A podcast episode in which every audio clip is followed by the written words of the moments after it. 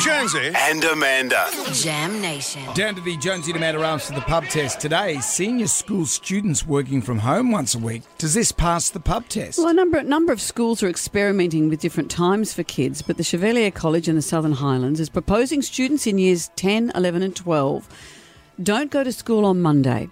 That will give them time to consolidate. They're invited to learn from home, as they say, to set students up for success in the modern world and consolidate learning. I do know from when my kids were in their final years at school, there's a lot on their plate, and you feel you can't get on top of it without sacrificing sleep late at night. Hmm. This is a way maybe to release some of that pressure for kids and say on Monday you can spend a day doing your work. I remember my final years at school.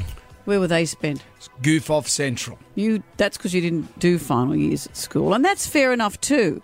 But there's a lot of pressure on kids, and maybe having a day to work from home would relieve some of that. So, what do you think of this? Senior school students working from home once a week. Does this pass the pub test? My kids go to Chev. One will be in year nine and one will be in year 10 next year, so it affects one of them. I think it's okay. Our school tried it and the school failed. It had a reduced completion of, of subjects from all the students over the 12 month period, so they went back to five days. Yes, I think it does because I'm a parent with uh, teenage um, children. One's going into year 12 next year and one in year 11.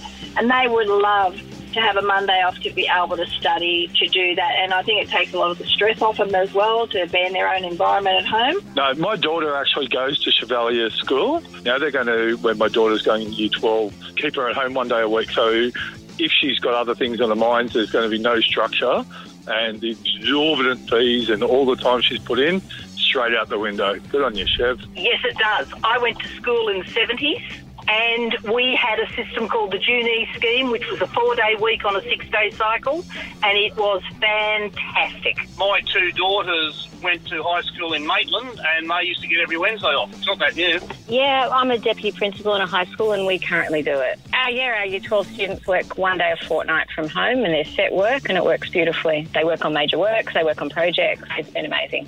Hmm. I'd like to study on Mondays. Might have helped you. See, you think anything that's goof off is goof off, Goof but off. actually, I I'm the think, king of goof off. I know. I make a living out I- of goof off. I, I- know what goof off is. Yeah, I think it's a good idea.